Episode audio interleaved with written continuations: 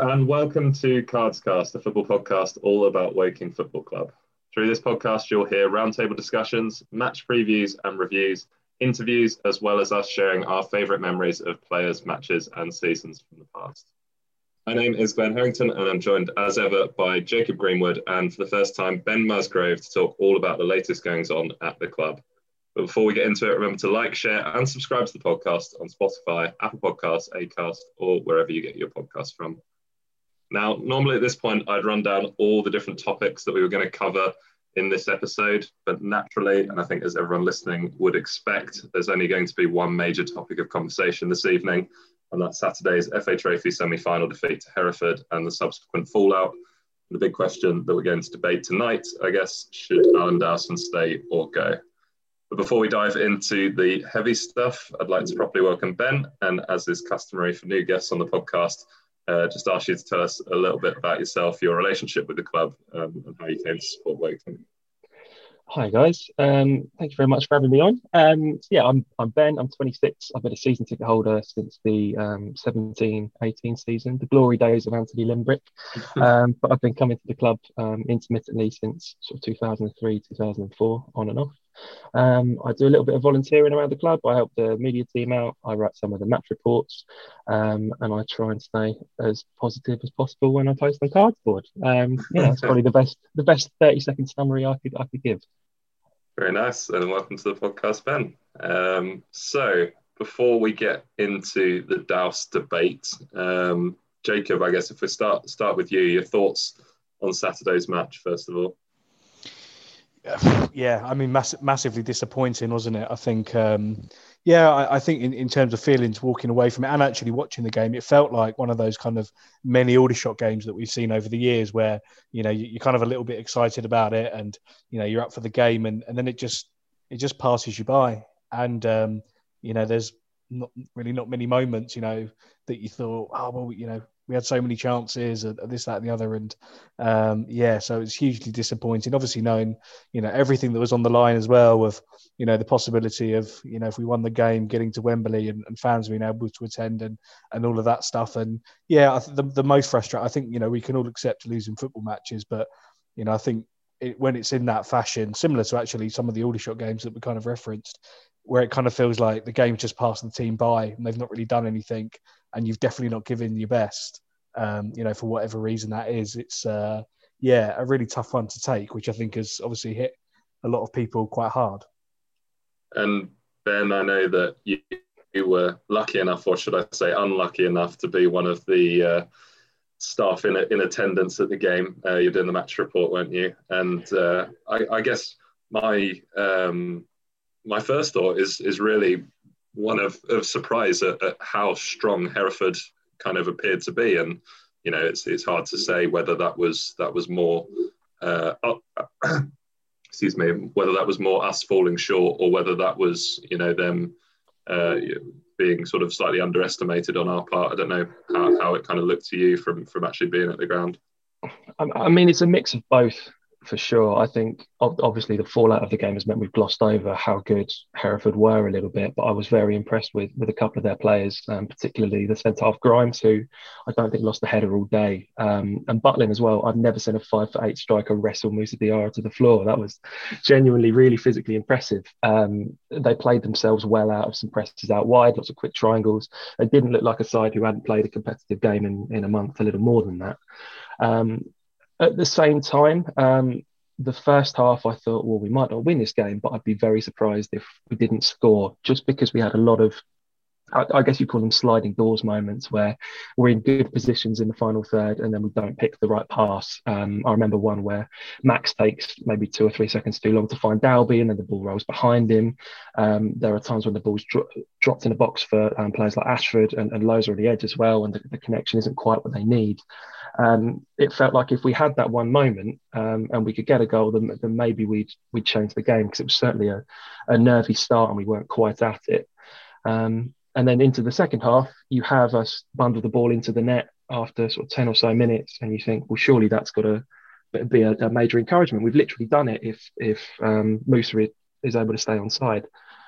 And after that, I can't remember a shot we took. To be honest, we have Cooper from the edge of the box, maybe two minutes from time. We've got Moussa stretching to try and reach a ball in the six yard box. They're the only attempts on goal I can remember from half an hour of long ball into the six yard box, into the penalty area that didn't seem to hit the right areas, no matter where we played it in from. Um, so, yeah, an, an, extremely frustrating game that got worse as it went on. Um, I, I, think it was Max who shouted 10 minutes from time in, in the centre of midfield. This is our season. Come on and it, it, it, felt more like desperation than encouragement at that point. Um, a bit of nerves, a bit of confusion. Um, I'd, I'd, be interested to to hear what the players um, think of the game as, as the days and weeks go by and, and see how they reflect on it and exactly what went wrong.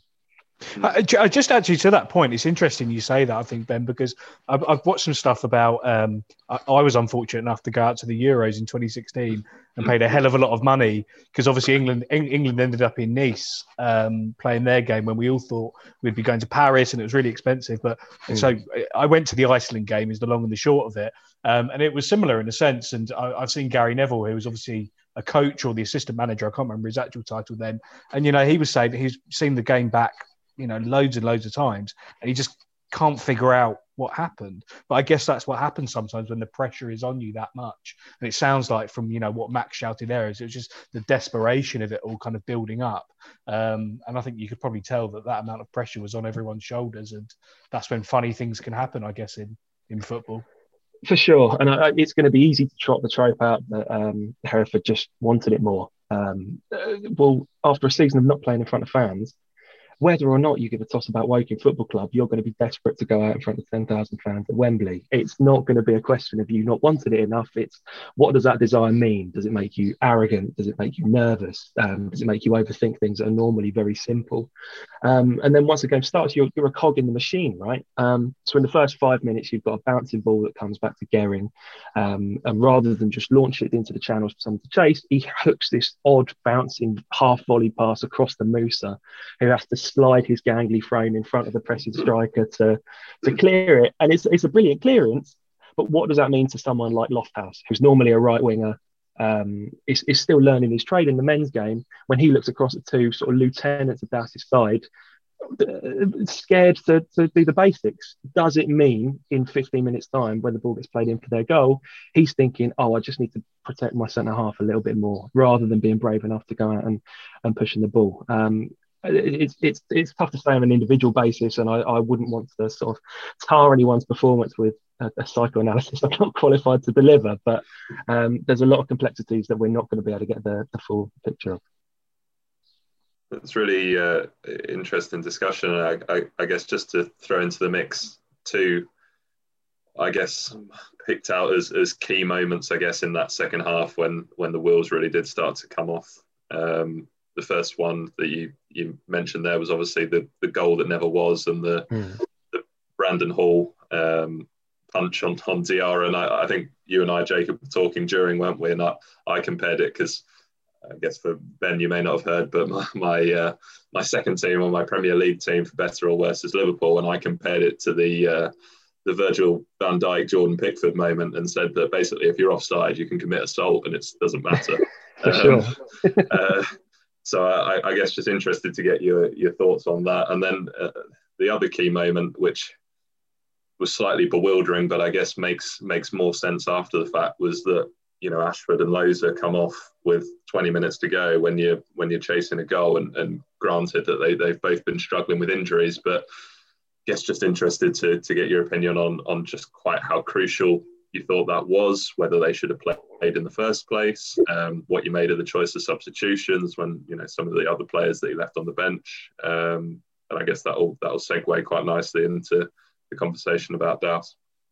I mean, on, on the first point, for sure, um, I, had, some conflicted emotions when the keeper punches um, Diarra in their head with two fists, and it's a, a free kick to them. That's a little bit counterintuitive. Um, the, the, the, phases of play um, that the linesman has to sort of rely on to make his decision to don't, don't seem like they accommodate the danger of the moment and I, I, have a chat with quite a few of my friends who watch the games about exactly what constitutes dangerous play and what doesn't um, if you can punch someone in the head that seems fairly dangerous but at the same time you can't say that the keeper isn't allowed to go for the ball and that the centre half isn't allowed to to gamble on him on him dropping it or not, or not coming or changing his mind. It's it's a frustrating one, but I, I don't really know how we resolve it otherwise. Um, unfortunately, um, and if we're able to mount any sort of attacking threat after that set piece, um, then, then maybe we're able to make it a moot point and we can we can gloss over it. But we're left fairly frustrated in that regard. Um, on the two subs, I, I think they were both um, fitness related. Obviously, Ashford had that um, ankle injury a, a, week, ten days ago that meant he was he was forced off for the end of that particular game. Um, and Lerza, I think, um, I might be wrong, but I think he was um, a fitness test prior to the game. Um, with that said, when Ashford's number was held up, the two reports in front of me turned around and went, Really? Because I thought he'd comfortably been our, our best attacking outlet, um, good in the air, brave, happy to run at his man. Um, and from the, the, lads coming on, I thought Napa did very, very well in the eight minutes before he did his hamstring. Um, he wasn't one lacking effort. I think he picked the ball up twice on the left wing and, and made something happen, sort of stealing in front of, of midfielders and trying to drive at his men. Um, and there's a pass he plays in in the last five or ten minutes where he's he's literally just sort of walking down the, the line, um, holding his hamstring and, and, trying to take up a position. So others who are, have fit to play can can do something with the ball. Um, and nevertheless, he still manages to sort of half sprint into midfield and, and play the ball out to the other side, and then do this big hobbling run to to mitigate the impact. Um, I, I, think if he'd managed to avoid that injury, he'd have he'd have been an asset in the the latter stages. Um, what did slightly confuse me is the absence of Matt Jarvis. Um, I know he's been a, a, a, frustrating figure for some. Um, he's made 21 appearances, but I, th- I, think only sort of 900 odd minutes. Um, he's been a, a, bench peripheral. But if you were looking for someone who wouldn't be phased by the pressure and has the technical quality to make something happen at this level, I, I would have got him on into the middle for someone like Kane Ferdinand, given the height that we already had on the pitch um, and the, the, need for some composure and, and some organisation as well as some quality. Um, I, would have liked to see him introduced at some point. Um, but it remains to be seen whether it would have made any impact at all, to be honest, given the, the mentality of the team at the time. Mm. What about yourself, Jacob? Anything to, to add on that? No, not not massively. I, I don't think. I th- obviously the the goal that, that wasn't a goal, or you know, should it have been a penalty and those things, and that seemed like the one big moment. But I was quite confident once that had happened. I, you know, it was because sometimes, as stupid as it sounds, all it takes is a, a team getting the ball in the back of the net, you know, or a big tackle or something like that, and all of a sudden, you know, some confidence spurs on, and, and, maybe that's a, a, side effect of not having fans there. So I think that point specifically, you know, I thought would kind of then work in our favour. But you know, again, I think anything in the second half, you know, the later the game got, the more I think the, you know, that you could tell the pressure was there, and um, yeah, frustrating as well. Like, even when we were throwing everything at it at the end, um, you know, we we probably didn't have a better opportunity. So. Um, yeah, a, a, you know, a, a tricky one, but I guess ultimately, you know, we just didn't just didn't create enough on the day. And um, you know, Hereford had a had a free header again. And I think that's that's my only thing really that I would say to. It's really disappointing for us fans you know, because we would, you know, we follow the club everywhere and, and we all support them and it means a hell of a lot to us. And, and, we've seen that within the reactions. But, you know, it mean a lot to the players as well. You know, will they ever get the chance to go to, to Wembley again? And, and they'll be really kicking themselves because, again, that wasn't their best performance. I don't think anyone, anyone on the pitch really for us could say they played to their full potential. And it was a really sloppy goal that we gave away, you know, a free header. So, you know, for, for the centre backs, you, you're probably sitting there thinking, you know, I had the chance to go to Wembley, and, and I've you know all season long I've managed to you know mark mark a centre forward out the game or you know turn in really good performances, and then when it really mattered, you know I've just let someone go and they they scored a goal, and I think that would be the players will be really kicking themselves. Um, and actually, I, I think it was Moose's man that that kind of got free and did it, and it was actually I think if you go back and watch when Moose was playing at um, Havant earlier in the season, it was it was Moussa that wasn't marking someone that contributed to uh, Marine, was it, in the FA Cup, who then yeah. beat Havant and then played Spurs in the next round. And again, I look at stuff like that and I'm like, surely players watch these things and go, if I hadn't have made that mistake, that one mistake. Um, and so, yeah, it's massive for them. And I'm sure they look back on it. But again, this is why they're part time footballers and not playing in the Premier League and the Champions League is because they make mistakes and and we move on really. But I think that just makes it all the more frustrating.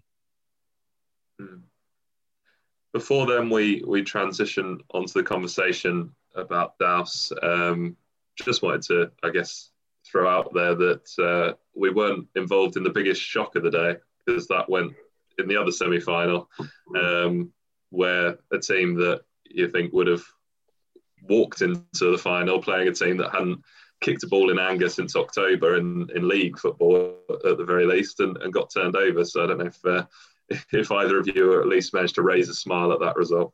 I mean, talk about twisting the knife, right?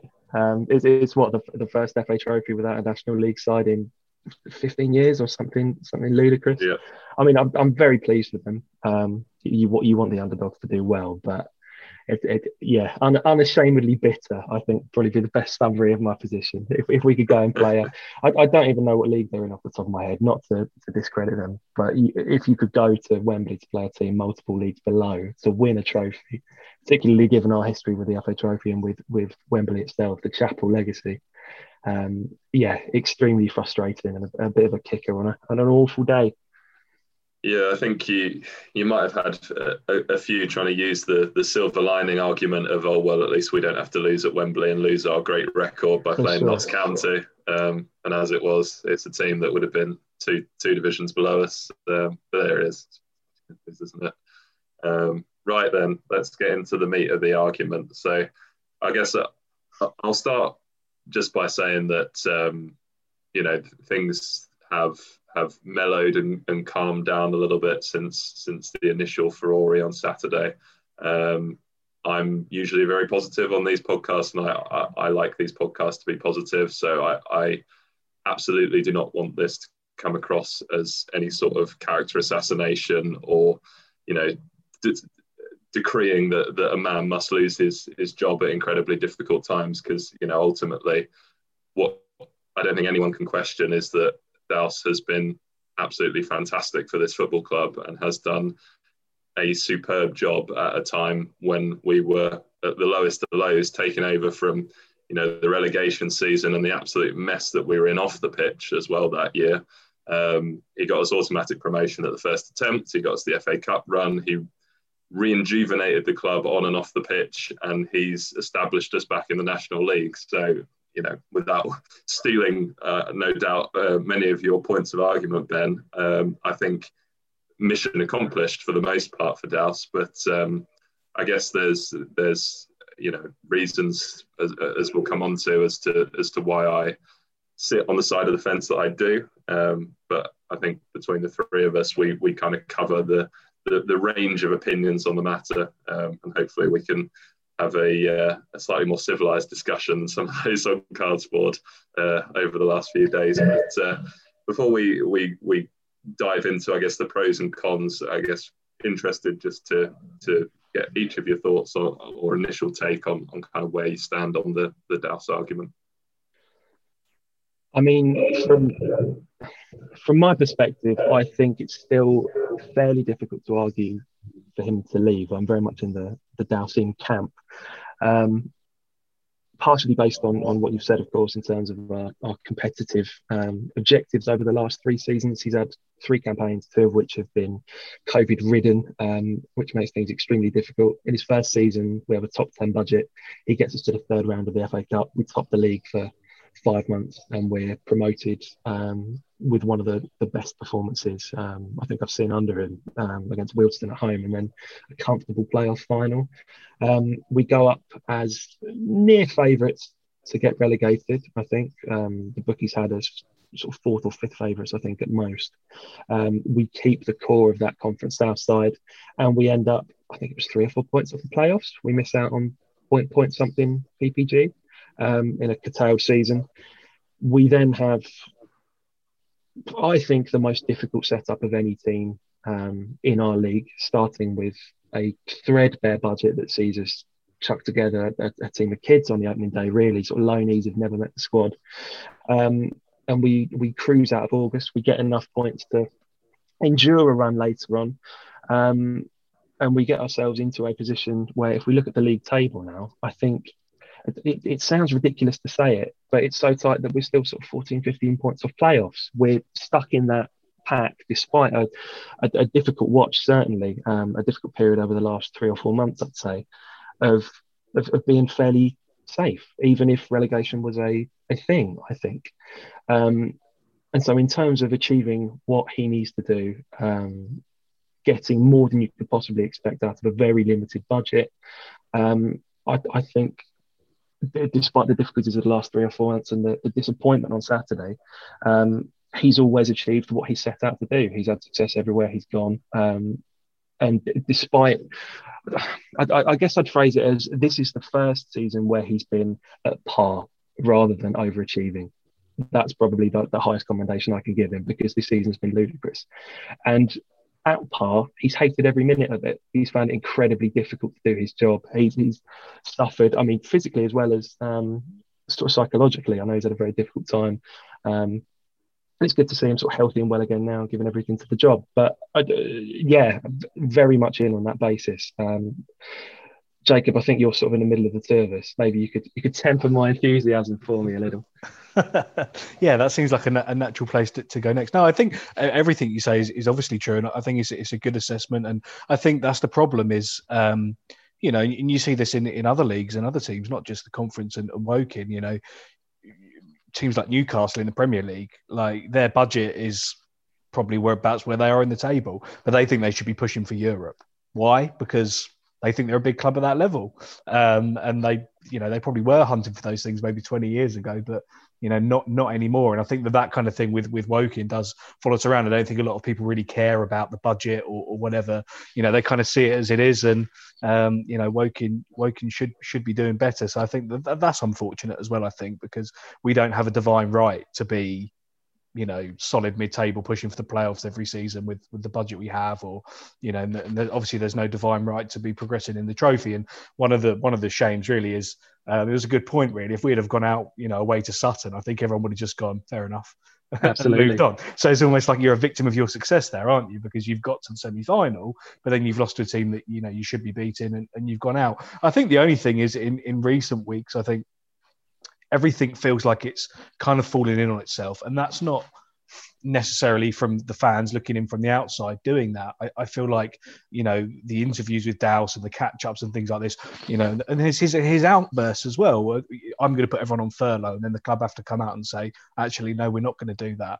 I'm going to bring in all of these players on loan. That there's been quite a few new loan players that have come in um, you know, recently, and, and we've swapped the squad around, and we, we don't play the same eleven pretty much ever, and, and the formation keeps chopping and changing. I think you can just see that kind of panic to try and get back to some kind of winning way, and, and I think that's kind of alienated a lot of the squad.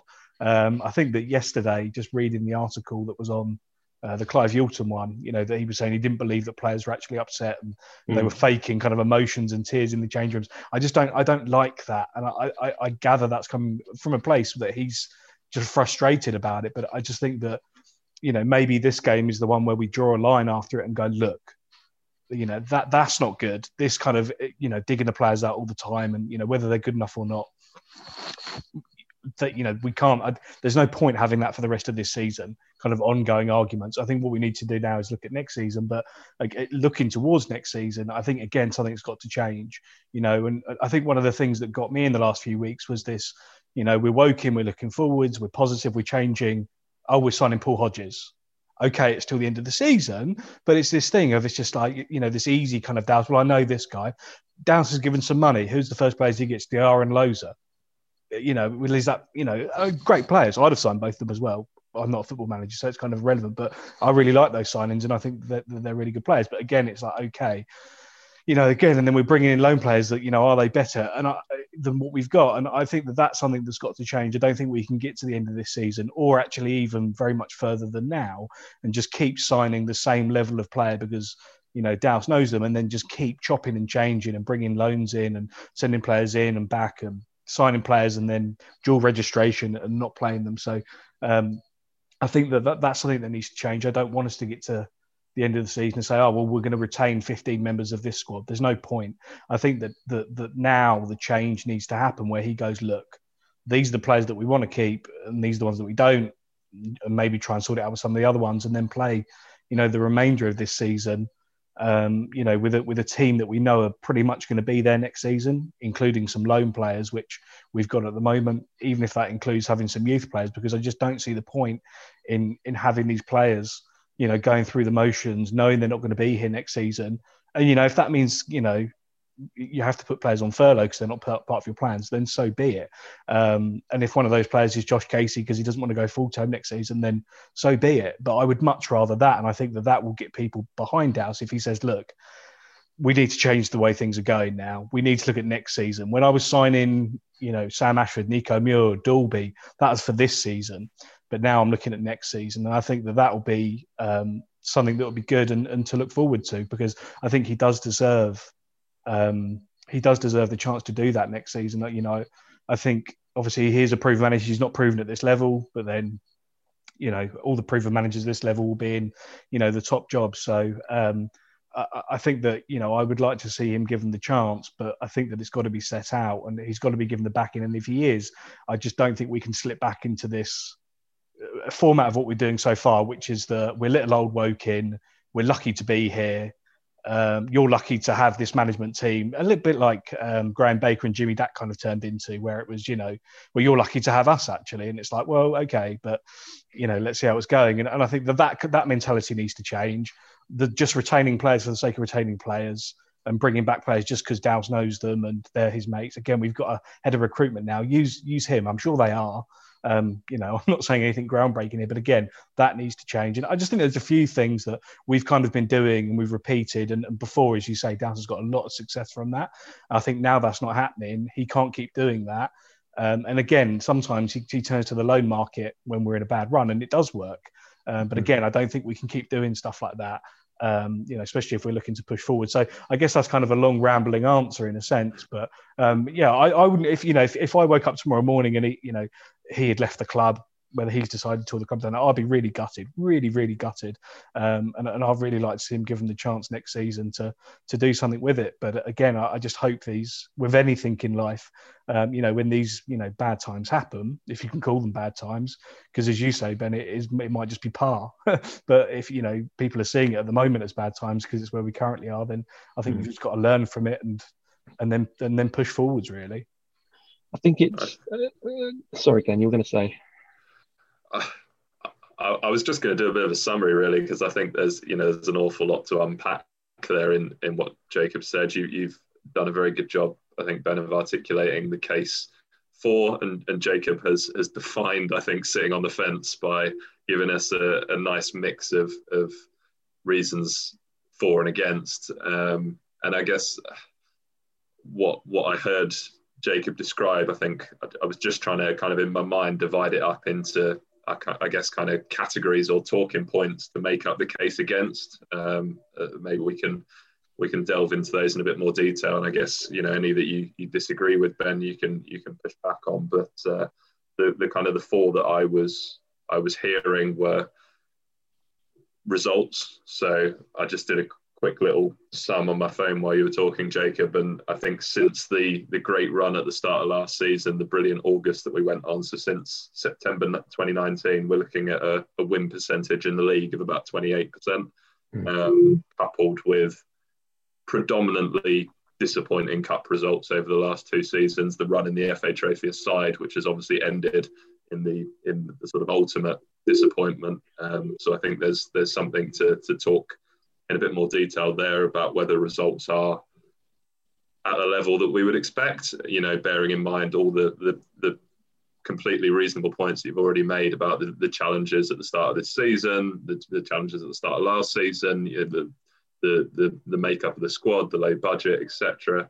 Um, I think there's a conversation to be had about the style of play. I think there's persistent questions about whether we are actually enjoyable to watch. And you know, like it or not, football is ultimately about entertainment and attracting fans. And you know, it, are, are we good enough week in week out to watch? We've seen plenty of teams like Hereford that are in a lower division with a squad that haven't been playing together but can somehow come up with a performance that you know looked like it did on Saturday.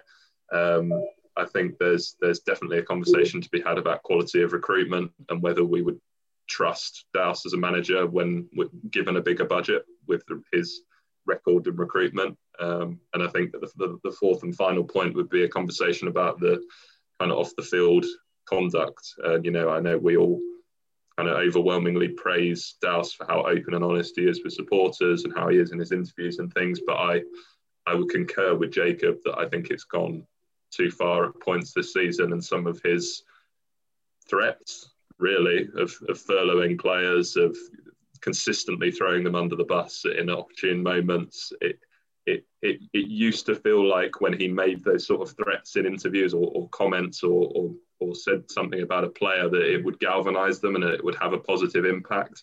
And I think we've seen a real trend that that has stopped happening and actually the reverse has started to happen. And whether, you know, you, you commented at the, when you, you spoke about the match, Ben, about that the players kind of almost froze really near the end and, and you know, Max trying to G them up and, and, and just nothing sort of seemed to change. I wonder if they're they're almost too scared at this point. You know, like you say, it, it, it's not a, a, lack of desire. It's not not wanting to win. There's something psychologically that is is clearly not quite right because based on quality and quality alone, we should at least be able to have a shot on target in the last 40 minutes when we're chasing an FA Trophy final. So we'll come to each of those in turn because I can see you're uh, both chomping at the bit to, to, to comment. So if we start on, on the results, I guess is the first one I mentioned. Have the results been good enough, first and foremost?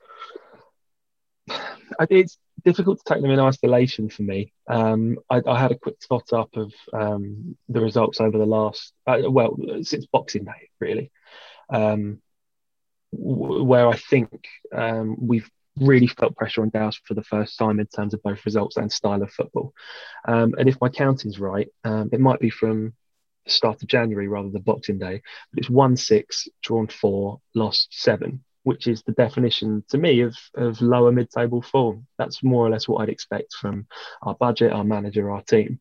It just turns out that the majority of those wins have been in the FA Trophy against very good teams that we didn't really expect to beat. And so you get this sort of slanting of pressure almost where we take ourselves further and further in a competition that um, if we'd gone out in the fourth round to Bromley on pens, we would not have cared about in the slightest while we're suffering um, some league results that see us slip sort of further and further down the table. Um, and I, rem- I, remember a conversation um, with quite a few people on Cardboard before um, we had a run of games against, I think it was Dover, Barnet, Kings Lynn, and Altrincham. Um, and people were saying, well, where, where does the pressure start to come from?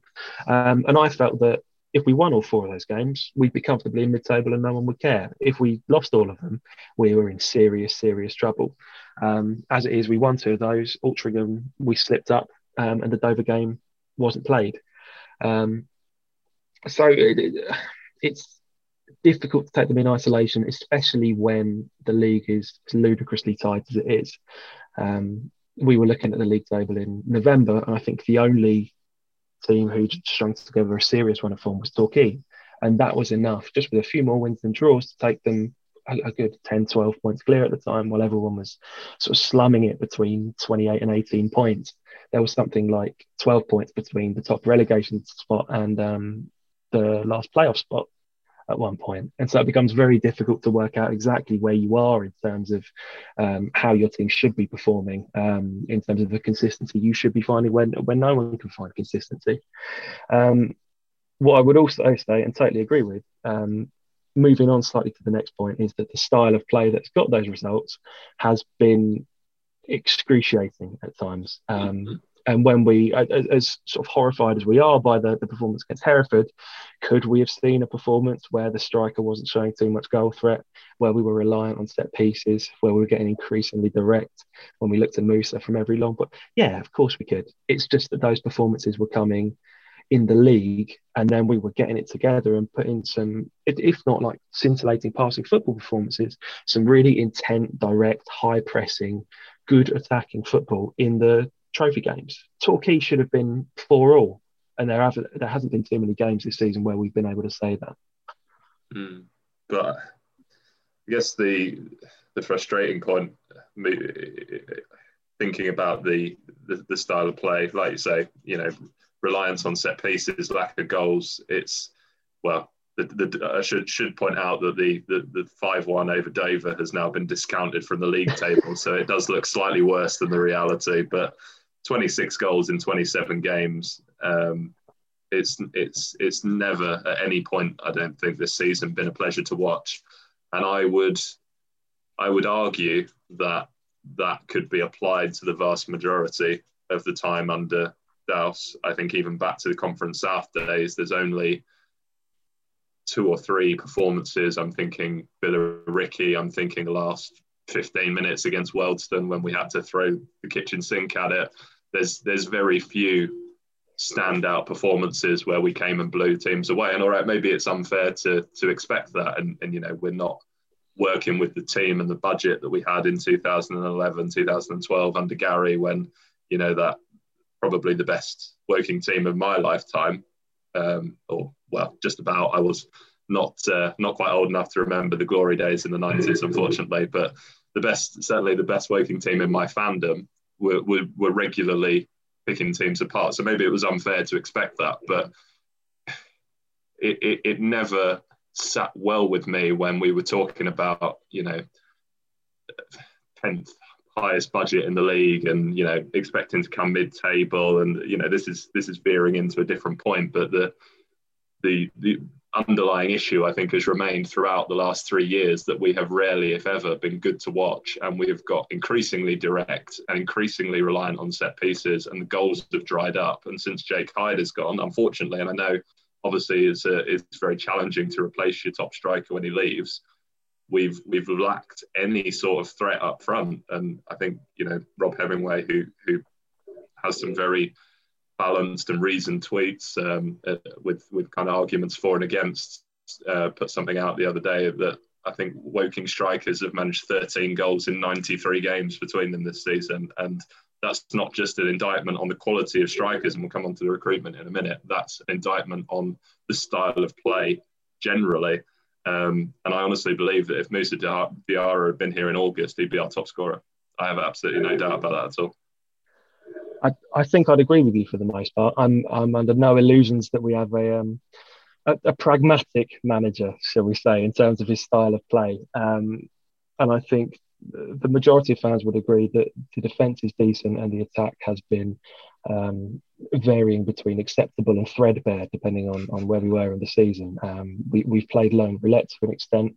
Um, the lauded signing of Jonte Smith um, all I can remember is the miss at uh, um, Altrincham prior to that 1 0 loss. That's blazoned into my, my consciousness. I, I to past that a little bit.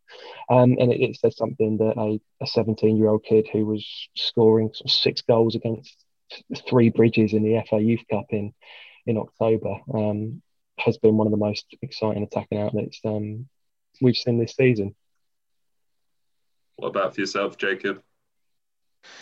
Yeah, it, it's it is tricky, isn't it? Because I think then when when you look at it, um, you know, and I think that's why the hope is is for next season, though, is because I think then you look at it and you go, yeah, but but what if, if you know, what if we did get a good, a good budget and those kind of things? I guess the one thing that that kind of worries me about that is I think that you know when we do have our best 11 out there at the moment. There are some really good players there. And I think that's what makes it all the more difficult to take the run of form and, and especially Saturday's loss as well, actually, is because, you know, it's, it's all well and good saying, you know, well, we've got a shoestring budget. What do you expect? But actually, then when you look at our team and you look at some of the players in it, you're like, yeah, but that team should be winning those games. Um, I don't know if that's because we've overstated a lot of our players, and, and that's a different discussion to have. Um, and if so, then they shouldn't be in next season if, if that's the case. But um, you know, we have got some really exciting attacking players there. You know, Napper's one, Lowe's has one. You know, Ashford, Ashford, obviously looked good, and you know, there's, there's, a few, but again, it's you know, you can't find the goal scorer. Um, but actually, then when we did have a goal scorer there, Josh Davison, um, obviously started like a train. It was brilliant, but then actually in that poor run, which kind of Ben referenced earlier, we were giving him no service. And we what we did in that run is we just stuck with the same tactics, and we barely had a shot on target for about six games. It was crazy. Is we just you know we, we and that was that was that was worrying. I think um, that's when we could look at it and go, you know, this isn't this isn't working. But again, then we did recapture some form, and but obviously Josh moved on. But again, we did have a proven goal scorer there for a time, and um, and he disappeared. Um, the only other thing I would say is uh, maybe we have selective memory though about some other managers that have been here in the past. You know, I'm not even sure. You know, I'm not sure Gary always kind of had tactics that were you know, revolutionary or, or spot on. But I think looking back, we remember some of the players got on in his prime, Betsy, um, some of those players, and um, you know, maybe we, we remember it as kind of as, as better than it was maybe. I, I'm, I'm not too sure really. And, and again that looks at you know if you were looking at options going forwards and I know we're going to discuss that is you know are there really many teams in this league that are consistently good to watch? Um, mm. Stock, Stockport fans will probably say they were the day they smashed us but looking at some of their results since then their fans are probably pulling their hair out and going you know we've got the, the you know the all stars team and even we can't put many good performances together so it's a it's a really tricky one I think there is a point around measuring expectations. You know, as I say, my other team is is Liverpool, and they've got their own problems this season. So maybe this is a bad example, but I'm not sitting here expecting us to, you know, play tiki taka, silky football, and team turn teams over four five nil on a regular basis. That isn't my level of expectation. But there was a point, I think, particularly over the Christmas period, January, um, and maybe into the start of February, where I was watching games and I, I, I wasn't expecting us to score. I, would not I'd given up on that. I, I was hoping we'd have a shot. That was my level of expectation that I'd reached. I haven't done the job of counting up how many games we have and haven't scored in this season, but it, it's close, if not more than a 50 50 ratio.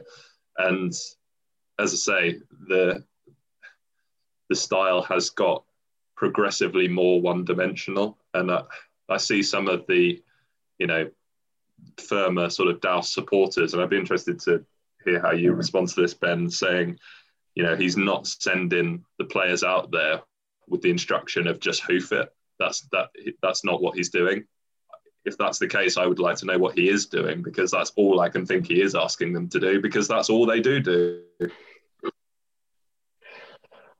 I, I mean, it, it, puts me in mind of a conversation I had with someone who was at the training um, on Thursday before we played Hereford on the Saturday.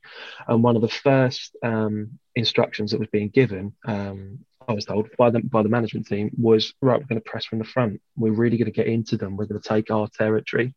And then we're sort of 15 minutes into the game, um, and you've got the two central midfielders, Cooper and Ferdinand, almost on the toes of Diarra and Gehring trying to keep our penalty box safe from the Hereford number 10, who has just received his third ball into that spot in front of the penalty area, turned and played in one of the two wide men. And having heard that and and then watched what happens on the pitch, the, the disconnect in the instructions is is palpable, and I don't know exactly where blame lies for that. I mean, maybe it is that Douse isn't able to um, motivate this current crop of players.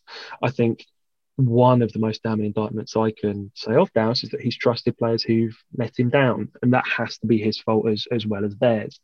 Um, we've had some players who he's put a lot of faith in, who've played a huge amount of games, who who haven't turned up consistently in, in, in quite some time.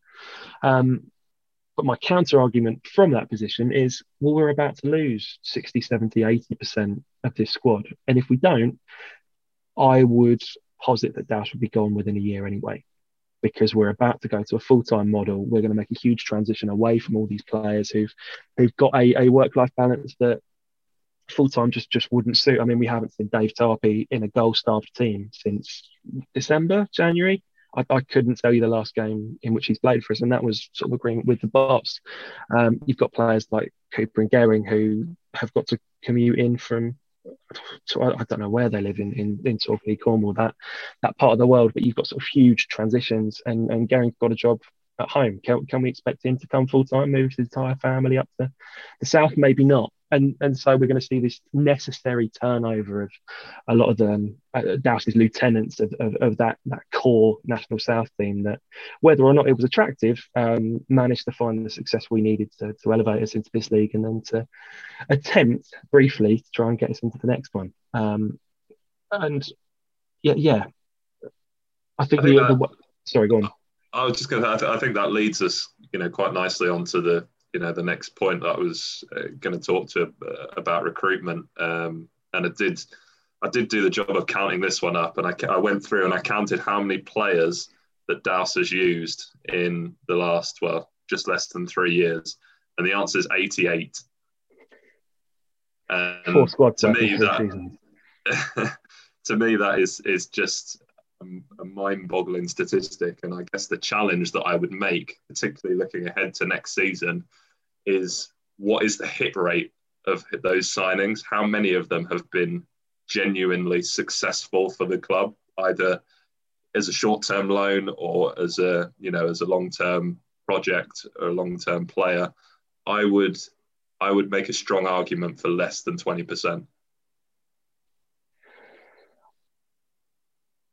I mean, I'd, I'd suggest that's slightly cynical, um, in my opinion, uh, and I think a lot of that is due to the, the part-time model that we we've operated under. Um, Douse loves sort of attritional signings that he hopes will improve the team, but also doesn't suffer falls. I mean, how many players in that first National South season came in, played one or two games, went up to scratch, and we never saw them again? Um, they're raising the statistics without necessarily having a big impact on, on the team itself. Um, whereas you've got players like Cook, Casey, Gehring, Max, Hyde, um, Rossi, who have come into the team, nailed down their quality. And if they can maintain it, they are, I, I guess they're almost all Woking Centurions, um, purely under Douse. And, and so I, I, I view that statistic a little bit kinder um, then I guess almost, and I, I, I, might be wrong. Maybe it's an unacceptable level of turnover, even for a part-time side. Um, but from the sort of one-month loans to cover injuries to the um, players he sort of drops in, don't make the grade, and he takes them out again straight away. And if they don't make it in training in the month, we never see them again. Um, I, am not as concerned about the level of turnover because the players that do get here and do nail it stay in. Um, and it's some of those I think that have, have made this season difficult which he sort of acknowledged himself in, in some of his interviews and said maybe I've, I've been too loyal. Um, so I'm expecting a, a strong le- level of turnover as part of what he needs to do to, to stay at this club and to, to progress the team we've got. Yeah, I'd, I, you know, I'd accept the, you know, the, certainly the pushback there. And you're right that there's, you know, there's a lot of players that are there for, for a game, for two games, for three games that are, are bloating that statistic. Um, but you know, I, I would still, I guess, argue that is that good for morale? Is that good for you know finding a settled team, for finding a settled formation? You know, some of those points that you kind of picked up on earlier, Jacob. Where's the where's the consistency if there's a new face in the dressing room every week? And I think you know one of the reasons the the Friday catch ups were so successful is because you just knew there was going to be a new signing announced in every single one of them. And that's what everyone was tuning in for. Like David does a great job, don't get me wrong, but you know, that's quite a hook if you if you come in to see who the new player is every Friday. And I guess, you know, we, you also spoke, Jacob, earlier about loan roulette, and I think the hit rate on that in particular has has worsened, particularly this season. And and you know, I, I accept that that budgets are, are limited and the, the quality of players available might be might be limited. Um, but take you know take Dalby for example, and you know I don't want to. He's he's a young kid. I, have got nothing against him. I don't want to um, you know go in too hard on him. But what's he doing in that team on Saturday? It's his second game. He's been here for a, a week. Why why is he playing? Like you know you've got enough other players in your squad, and you know Jonte Smith, you know, we, we could have a whole conversation about him and we've talked about him on other podcasts and why that's not worked. But if you feel like you're having to sign a teenager out of the blue to play in your biggest game of the season, what does that say about, you know, the other seven, eight strikers that we've already gone through this season? Um, Jacob, what do you what do you reckon? Yeah, there is a lot. There was by the end of the game on Saturday, there was a there was a hell of a lot of forward players on the pitch. Um, you know, because Muir came on and well, Ashford had been on and Dalby had been on, and you know there was just more and more. And, and actually, probably the, the most successful of the of the season, obviously Davison aside, was probably Wareham, who obviously then in a cruel twist wasn't there because he was, you know, he was playing a game at Chelsea on Saturday, which you know you know probably says a lot about where we're at at the moment and and, and the whole situation. But yeah, I think it's um I think it is frustrating, and I gather that, that one of the things about going full time is this: you know, there will be more training next season, and, and, the management team, the coaching team, will get a chance to, you know, kind of actually do a lot more sessions with players, um, and that might actually help. Um, you know, players that are signed on for a contract for the season, whether they're loan or um, actual signings, you know, but they're there for a long period. You know, Dowson and the team have got to work with them. They can't give them two or three games and then go, no, next, bring someone else in next and hope for instant success. And so we've got to, you know, that that's something that has got to be delivered. And, and I expect, you know, it, it, will be. And I think that the club will be asking that, you know, of Dow's because, you know, again, and, and, you know, I don't really enjoy it either because I think if you think of a game like the trophy game, but any game really, you know, do a lot of these players really care? you know, a lot of these ones that have kind of come in on a really short loan spell, or they're here just until the end of the season, or, whatever. Like, I don't, I shouldn't think it really means a great deal for them. I, it did on, it did maybe on Saturday because, you know, even the loan players or the short, short-term signings might be there until the end of the season. So technically, they would go to Wembley too. But at any other point in the season, like there's not real incentive for them, I don't think, to really get stuck in. So I think maybe if we've got players kind of nailed down, then then they will. But actually, going back to your statistic earlier, just to kind of round it off, so you got the 88, which was obviously your point, Glenn, and then and then Ben, your one was, you know, well, we've actually got this kind of core of players, but in a sense, in my mind, that makes it worse because you know the Rosses, Gerrans, Caseys, Diarras, they've played a lot uh, you know, of games. So then you've probably got, you know, six, seven players that have played most of the games throughout the tenure. Um, and then you've got all of the other, all the others that have kind of come in for really short spells. And yeah, I, I just don't like, I don't, I don't really enjoy the kind of mixture of it. It's great if you do find a gem and then we can keep them. Um, but again, the, the amount of mediocre players that kind of come in and are no better than what we've got, I would almost rather we just played someone who was on our book, someone like a Tommy Block, like I don't know where we've not really got loan players in the midfield position, but again, I would be more cl- inclined for him to have a run of games because he's our player and he's going to be there for the season. I'd like to see him de- uh, develop rather than mm. panic signing someone in a position and going, well, here's a kid from Walsall and he's here for a month. Do something, and it, it more often than not doesn't work. Yeah, there does feel like there's a maybe this is harsh. It does feel like there's a little bit of a lack of loyalty, and like you say, occasionally you do find a gem, you find an Armani Little, you find um, you know Josh Davison. There, there, there, are there are good ones that he's he's picked out, but yeah, it it, it frustrates me this this approach. Um, and I think the other thing that, that's really struck me this season is there's been there's been so much focus on finding strikers and he's been quite happy to rotate through these strikers. And like you say, Jacob, next one, next one, I try and find one that hits. And you know, Davison had a, had a good little run of games and then tailed off. But I think I, I'm I'm I'm I'm almost certain that he's not blind to the issue or ignoring the issue. I'm sure it is just a matter of who and who he can and who he can't get. But the fact that he hasn't done more to improve a midfield that has been so so poor for a few a good few months now. And, and i realize the irony that you know we were waxing lyrical in august about how good the the trio of, of ferdinand cooper block and then dempsey started the season. But this has been an issue now for probably four months where they may as well not be there. They're just being bypassed in games. It is defenders lump through to the strikers, defenders lump through to the strikers, play for set pieces we need someone in the middle to put the foot on the ball. Uh, where's that player? What, why is it another striker and another striker? They're not getting any service. There's no point bringing in new strikers if no one's going to give them the ball. Yeah, that's uh, yeah, yeah. It's uh, yeah, you're right. I think that has been one thing, and, and on paper it did look quite exciting in that midfield. And I think at the start of the season it was to a point. And on their day, all of the players within that midfield have well at points this season they have played well. And you know they, they have been good. You know cooper is, is top of the assists. I know some of them are set pieces obviously but um, you know still he, he was he's been a good player i think you know across the board um, in certain games. Ferdinand as well. He can you know if the team are playing well he's brilliant. He, he's a great great player but um, it doesn't happen consistently enough. And you know again that might be something to do you know with with the tactics as well.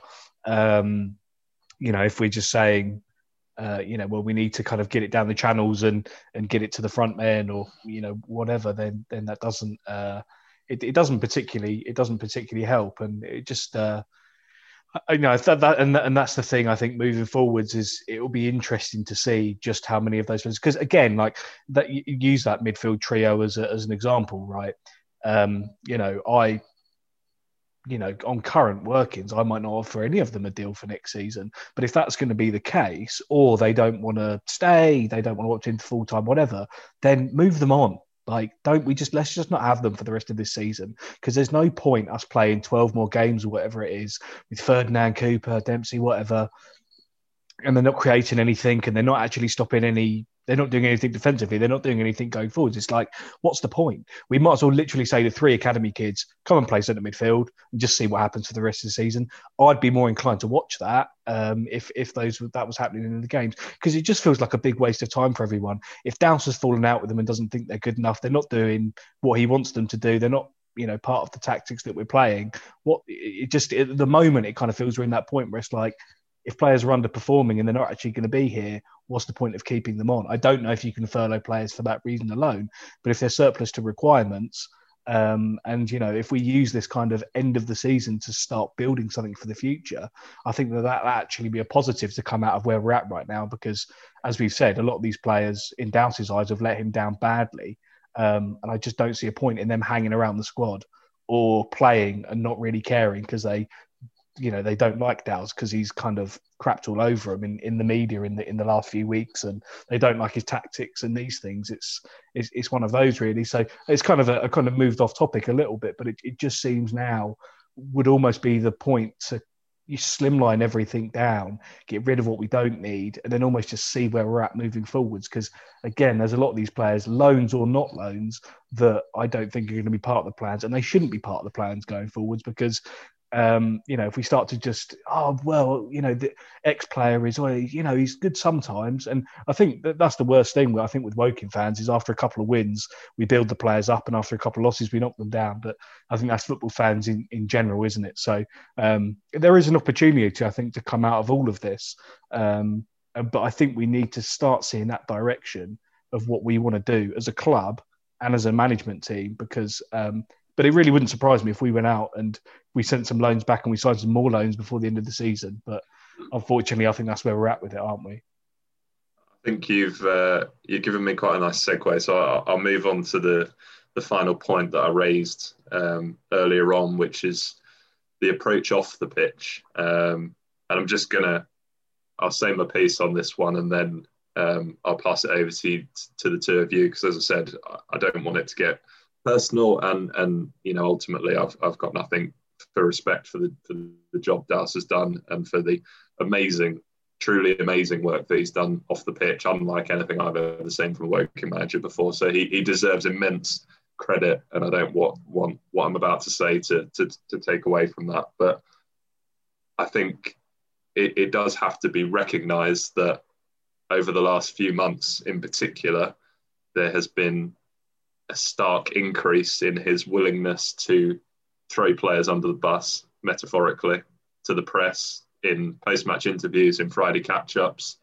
Um, there has been some quite hard threats, you know, the furlough one being the obvious example of if you don't win this game, that's it, you know, which from from what it appears is is not the case. Um, we, we may be proved wrong on that. We don't know yet. Um, I think throughout his his tenure, he has been pretty easily antagonized by fan comments, and you know you, you can believe or not believe the I don't read card cardboard line, but if he doesn't, then clearly someone is is feeding him what's being said about him, and it he doesn't like it, you know, which is understandable. I, n- nobody would. Um, football forums can be a, a very hostile and, and vile environment in times, but it does concern me that a manager can't put those sort of petty grudges aside. And, and you know, this isn't a, an issue that is alone to Woking. You know, we all had a laugh about it at the time, but he was still feuding with half the Hampton fan base, you know, three months after he joined Woking. Um, he, he, does seem to, to pick fights quite easily. Um, and the other point that I would make is that for someone that, that you know preaches a policy of open and honest with the fans, there's been a, a bit of a weird lack of transparency on kind of key issues at, at times this season. You know, players that were were critical and that were playing every game that suddenly disappeared. I still don't know what happened to Saul Shotton. I assume his loan expired. No one ever said anything, so I just was left to assume. Um, you know what's happened to Tarpey. I, I think we've we've pretty much got to the bottom of that one, but I don't believe it's ever been spoken about. I may be wrong. Um, but he's again a key player that has just vanished off the face of the earth from a footballing point of view.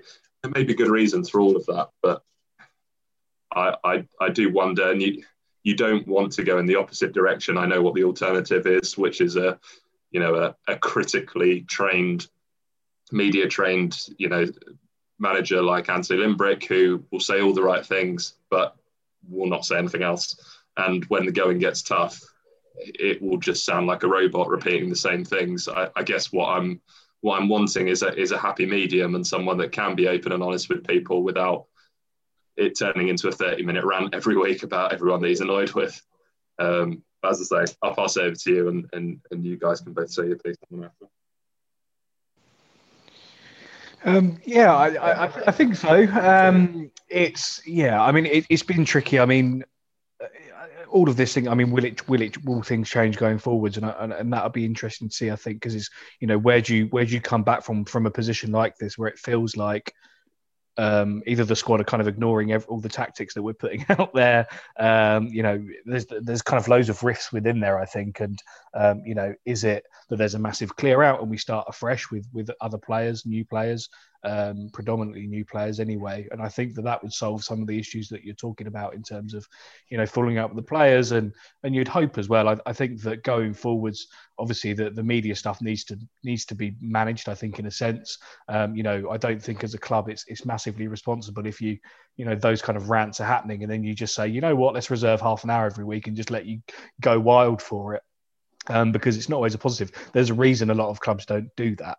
Um, you know, and, and it does bring a certain element of transparency to some things, but to your point, we, we don't hear others. But I just think, you know, what, what's the alternative? I think that um, you know, if, if we were to, to move on, um, you know, I think, you know, Gary used to give, used to rant as well and say kind of snidey things about the board in, in interviews to, to get a reaction. And, and Limbrick was just so media trained, obviously because of his past, that you never really knew what he, he really felt. And you know he just kind of uttered the, the usual cliches and um, you know as, again that didn't work. So I think that you know there, there's there's a, there's a medium to be found somewhere. But um, you know I think when it's working with Douse it's, it's great and it's brilliant. And but that's the thing with man management I think isn't it? Is when things are on track it's brilliant. When things aren't going your way, then I think it, it can it can be really difficult. So um, yeah, again, I think, but I think again as a club, I think that's something we probably need to support him with. Um, you know, because uh, I think also the club probably have a duty to the players. Um, you know, especially if they've signed them on on a year contract or eighteen month deal or whatever, not to just get hounded every single week in the press because we've seen it at clubs, you know, even at the, the professional level, like Luke Shaw at Man United, uh, when Jose Mourinho was there, it was just like I'm just going to make an example of Shaw every week for like no apparent reason. It's like, well, why? Um, you know, what's the benefit here? But but you know, it does happen with managers. But I think as well, the club, um, you know, do need to support with that, and, and, the rest of the management team do because there's there's not really uh, many benefits in it. I mean, yeah, I, I, agree with a lot of that, and I think it's it's a very difficult position for him to be in, particularly because of the community work that we've alluded to. Um, I think it was a catch up either last week or the week before where he said he gets a real buzz out of being the community man, of being able to walk down the street and say, Hi, seeing you your football training on Wednesday. Like, uh, oh, how was your visit to the hospice on, on Monday? Whatever it is. Um, he wants to be that man about town and bring the community together. Um, unfortunately, for the last um, 12 months, a little bit more, um, we've been confined to far less of that contact than, than we would like.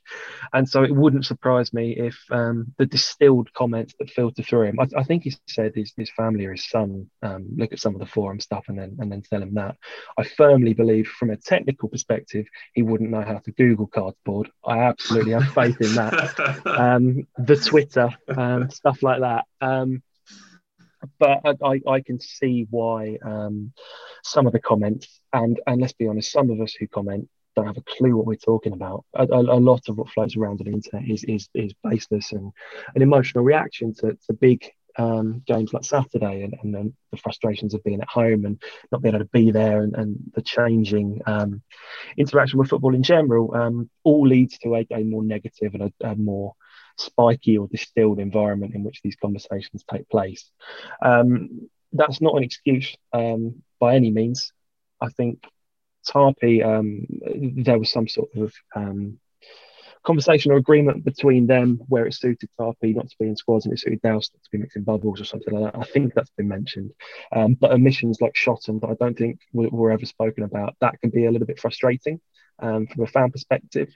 But at the same time, there's an assumption of, um, or, or I guess some complacency in how much transparency we are afforded. If something's gone wrong behind the scenes, we don't have a right to to see that. If it was just that Douse didn't rate this player, a 20 year old coming down for his first bit of senior football, maybe it's healthier that we don't talk about it at all. I mean, I know there was some conversation on the forum around whether or not we should be speaking on um, Jayden Wareham and how that had been conducted. Um, and all of the conversations that went with that. We, we don't want to impact the players in the same way that we we impact the manager. Um, so there, there are difficult nuances to, to negotiate. Basically, um, I would agree with you in that the um, the threat that now may or may not be a threat that we're going to furlough X amount of players or maybe not.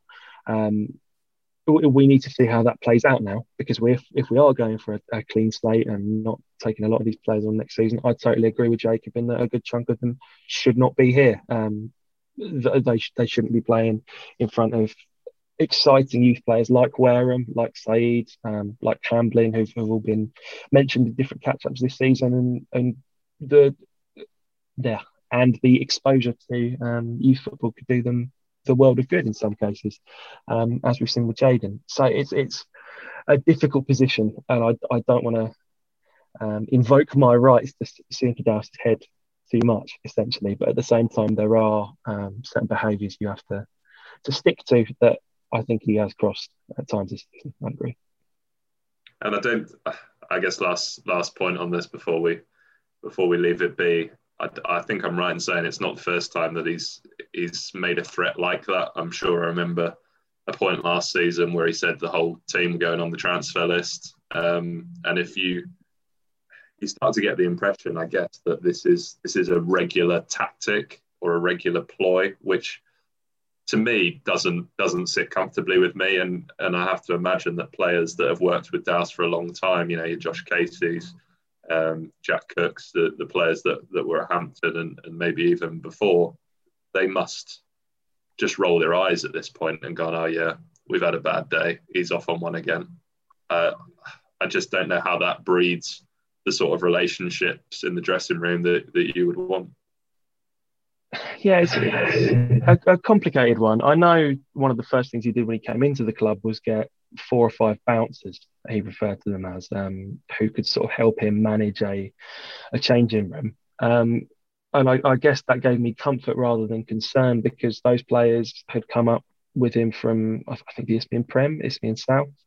Um, there were people who knew exactly how he worked and how the dressing room needed to be. And I guess to be a really successful club, you need those characters who you know can establish a certain standard for the new players, especially if your transfer um, strategy is as attritional as it's been under Douse for players sort of coming in for one or two games. Um, you can imagine loanee players having their, their first exposure of senior football um, seeing Douse tear them a new one at half time and going, oh my God, I really need to put my ideas up here. The guys who understand exactly how Douse works in, in troubled situations are able to then manage their emotions and take them out onto the pitch. And in theory, I can see exactly how having people who would roll their eyes could actually be a good thing. Would I say it's been a good thing on the last three or four months of, of performances and results? It's difficult to say and it feels like um, the game on Saturday wasn't just the end of our competitive season; it was the end of an era for several Woking players. Um, I was under the assumption at the end of that game that we wouldn't see quite a few of those players again. Um, whether or not that turns out to be the case, we'll have to see. But it will be interesting to see exactly how that threat or non-threat is ultimately executed good time to have a Easter weekend double header of Torquay away and Notts County at home. We'll all look forward to those two. Um, cool. So before we um, cross over, I guess, into the conversation about potential alternatives, and, and you know, I think regardless of of which side of the fence that we sit on, and, and I think we've done a good job, hopefully, of of articulating the, the different viewpoints and arguments so far in in this podcast. Um, there will be one eye, I think, naturally cast to the future. Um, whether you want Douse to stay or not, there was the, obviously the kind of the inconclusive, you know, admittedly quite heartbreaking interview after the game on Saturday where he said, you know, effectively, I'm I'm going to go away and have a think about what's next. Um, but I guess the first question to ask is is you know based on all, all the factors that we've talked about so far this evening, would at the start of a you know the the much heralded three year plan version three, four, whatever we're on now. Um, would you would you trust and, and be in support of of Douse on a on a full time schedule on a full time budget um, with working with with full time professional footballers? Is that is that something that excites you, worries you? Um, I guess that's you know maybe help sum up what we've what we've talked about so far.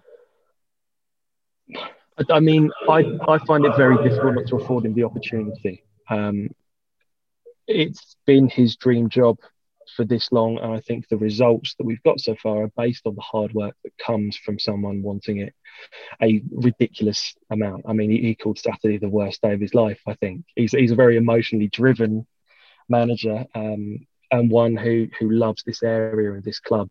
Um, I can't imagine us getting anyone in who wants it more on a personal level.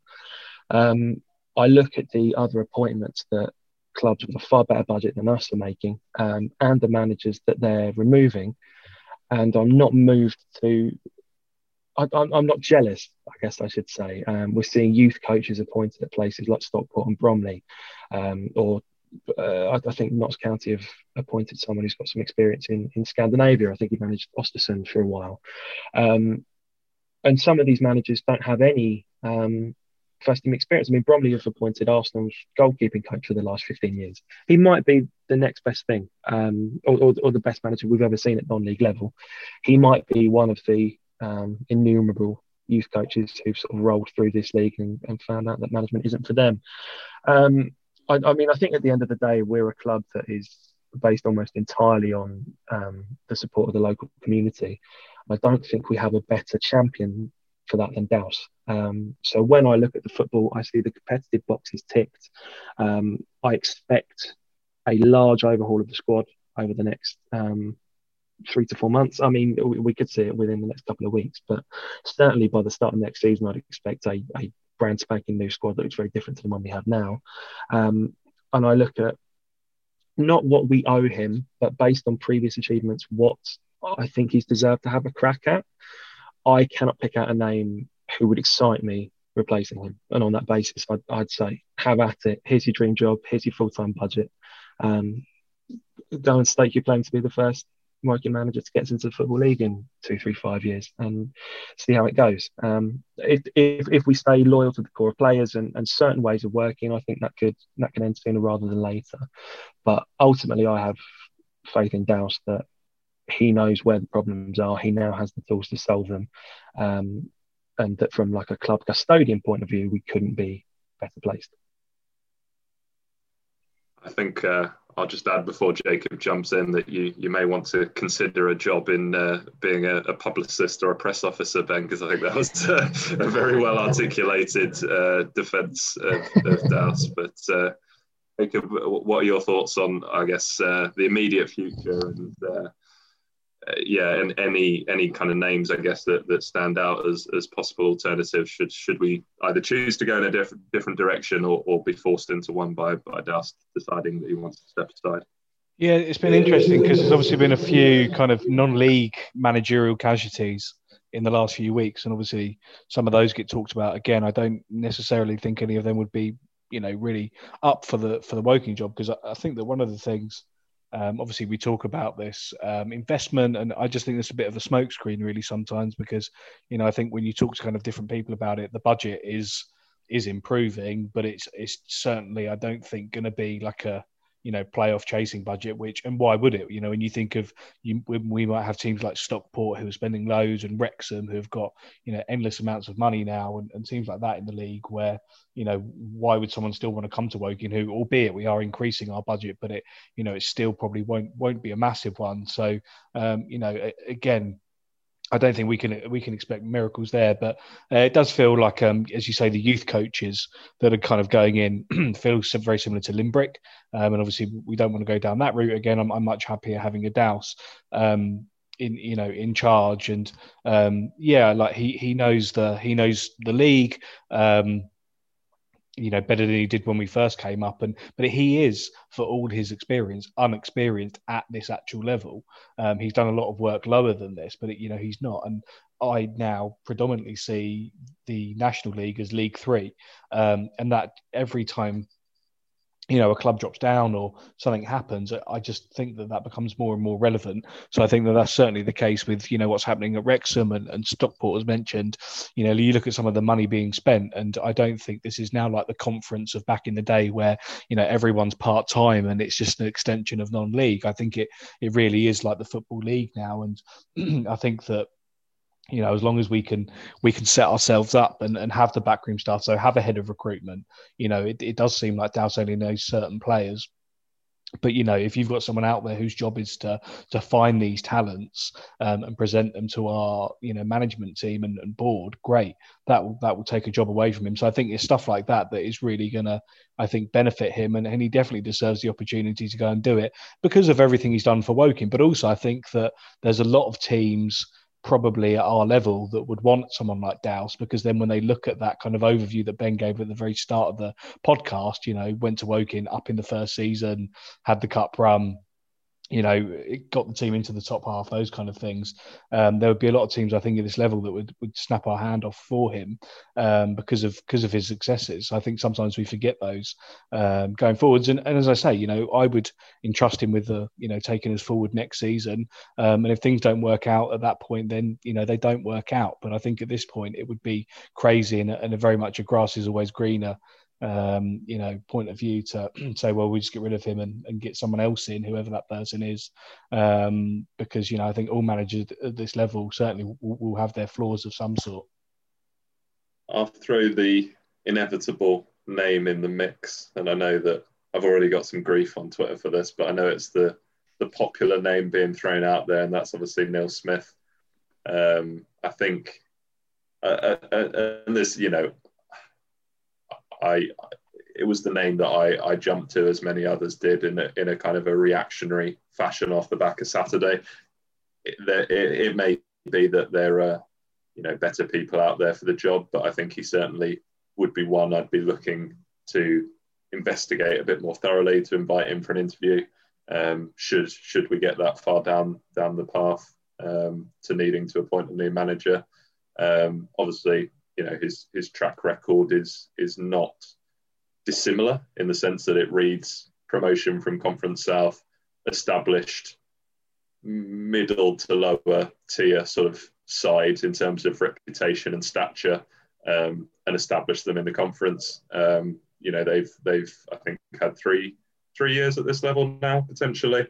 Um, he's got you know the the benefit of of experience of working in a full time setup of working with a, a, a bigger budget, certainly than what we've got at the moment. Potentially, you know, you don't know the exact numbers. Potentially, even slightly bigger than what we'll be working with next season. We don't know, but I, I believe that, that the likes of of Bromley, along with I think Sutton and Aldershot, were, were the two that or the three that we were sort of compared to anecdotally as what sort of what we'd be looking at next season. So you look at the squad that he's he's built at Bromley. I think that you know there's there's quite a lot of of good players there, um, and and players that he's he's picked up from you know sort of lower leagues, from uh, academy dropouts, things, people that have have kind of established themselves, I guess, at Bromley rather than um, being sort of brought in as as established quality conference players, with a couple of you know exception, obvious exceptions, the the Michael Cheeks and things of the world. Um, he's got uh, an FA Trophy final appearance on his CV as well, um, and yeah, I, I, guess you know the the affinity with Woking doesn't hurt either. Um, he's he's got the he, he's, certainly the, a good reputation in the fan base. You know, people throw the word legend around very easily. Ultimately, he was just a player that was here for quite a long time at a time when we weren't very good. Um, but he, he, he certainly does seem to have an affinity with the club, and I know that he, he does still seem to be around in some capacity. Um, and if, as I say, if you look at look at Bromley over the last few years, promoted, established, and at the time of his departure, sitting in a playoff place um, and and you know a lot of their their fans seem to be very very disappointed that that he'd been asked to go. Um, I know there's been question marks over his sort of style of football and Bromley's style of football, but you know I can't say that I sit and watch Bromley or their highlights every single week. I, I don't know really beyond their games with us what they are like to watch week in week out. Um, but you know the, the win percentage is slightly better. The goals for is certainly better. Would we get um, a more entertaining style of football? Would we would we get someone that was um, more experienced of of dealing with that kind of setup? Would we get someone that was slightly better um, at dealing with the press and interviews and things like that? You, you, you don't know. It's it's impossible to say at this point. But I guess it's it, it, would be wrong not to throw that that name out there as, as the one that, that so many people have, have jumped to and suggested. I mean, he's, he's certainly the popular choice for a reason, for sure. Um, obviously, the affinity with the club, and uh, I guess a similar trajectory to Douse in, in bringing Bromley up from the south and establishing establishing them as a, um, a, a force at this level. Um, at the same time, um, last season I know they had something close to double our budget and finished three points behind us. Um, and despite us having the sort of crisis we've had over the last three months, if you want to call it a crisis, um, they're 10 points ahead of us with two games more played, um, despite having that financial advantage again. Um, I, I, I, wouldn't, I don't know enough to be honest to comment on, on the style of play or um, whether or not he would, he would drastically improve us. I, I understand why the, why the conjecture's there, of course. Um, but from a, a Douse in perspective, um, I guess I would want it to be bad enough to take that risk. And for me, it's it's not yet. Um, that's obviously a subjective thing, not just on results, but on the, the style of play for the last three or four months, which has been um, a frustration for everyone, I think. Um, but yeah, it's not at that stage, at, at, least for me. I'm sure others will feel differently. Yes. Um, yeah, good. Fair, fair point. Fair point. Um, as we look to wrap up, then uh, I think we're probably close to, if not set the record for the for the longest episode of Cardcast we've ever recorded. but uh, I hope you've you've bared with us. It's uh, there's a lot to a lot to unpack tonight. But uh, as I say, as we as we head towards a close and we look at, at the rest of this this season and beyond, I think you know worth worth mentioning the the announcement that the clubs made today around uh, free free streaming of, of games until the end of the season for, for anyone that bought the you know the um, the gold and silver memberships earlier in the season, and uh, with the hope of being able to, to attend some some games. Unfortunately, um, obviously only the Hartlepool game that, that, had fans at so far. So I think that's a, a great first response from the club uh, as kind of the first the first thing that they've or the first action that they've taken following the Hereford game. Um, what what are your hopes, Ben, for first of all, I guess the rest of this season, and, and then looking ahead to next year? I mean, for the rest of this season, I want to see the beginning of an establishment of what we'll see next season. Um, I really want to see young players involved um, as, as much as they can be. I'd like to start to see contracts offered out to people who we want next season if they're available. Um, I think Malachi Knapp is a good example of a deal that's been offered to the end of the season. We've got him permanently from Oxford now. Um, he may well be trying to play himself into a, a, a league club, but if he's unable to do that, we've got him for the next three or four months to potentially take him forward. I think deals like that are very smart. Um, I mean, results are sort of of moot now, um, and I think the, the club's announcement that allows us to access um, these games, if you remember, recognises that to an extent, um, and it's a, a, definitely a good move to give something back to the fans after the the disappointment of the last week. Um, I, I, think it's smart. I think it's a good move. Um, yeah, I, I mean, ultimately preparation for next season. Um, there's no fear of relegation now. Um, we want to start to see the changes to turn us into a positive, progressive force next season with a better, bigger budget, um, a better style of play, a more consistent 11, um, and the foundations for that are to be laid now as best we can. Um, I know it's a difficult time still for managers, um, and hopefully we'll see a lot of change over the summer as well. I mean, the in an ideal world, lockdown restrictions are lifted what ten days before um, contracts officially end, and then we'll have that that whirlwind of, of July and the anticipation of football in August. It could all look very very different at the start of next season. Um, so let's start to lay the groundwork for that now. Great stuff. Uh, well, that's I think everything for tonight. Ben, thank you very much for for joining us. Um, just finally, um, for for anyone that wants to ask any questions or to share their their views on on anything you've talked about, uh, we've talked about tonight. Um, ben, where can where can people find you on Twitter? Um, you can get me at BD Musgrove on Twitter. Um, if you want to heckle me for my um, unsustainable views, yeah, give me a shout. I'm happy to, to chat to anyone about anything we've discussed tonight. Uh, and uh, my ever uh, reliable colleague uh, Jacob seems to have uh, disappeared either due to internet issues or being called for his dinner. Uh, so you can find him at J Greenwood 91 uh, or at the Everything Woking account, and you can find me at Glenn H1292. Uh, but until next time, thank you very much for listening, and we will see you soon.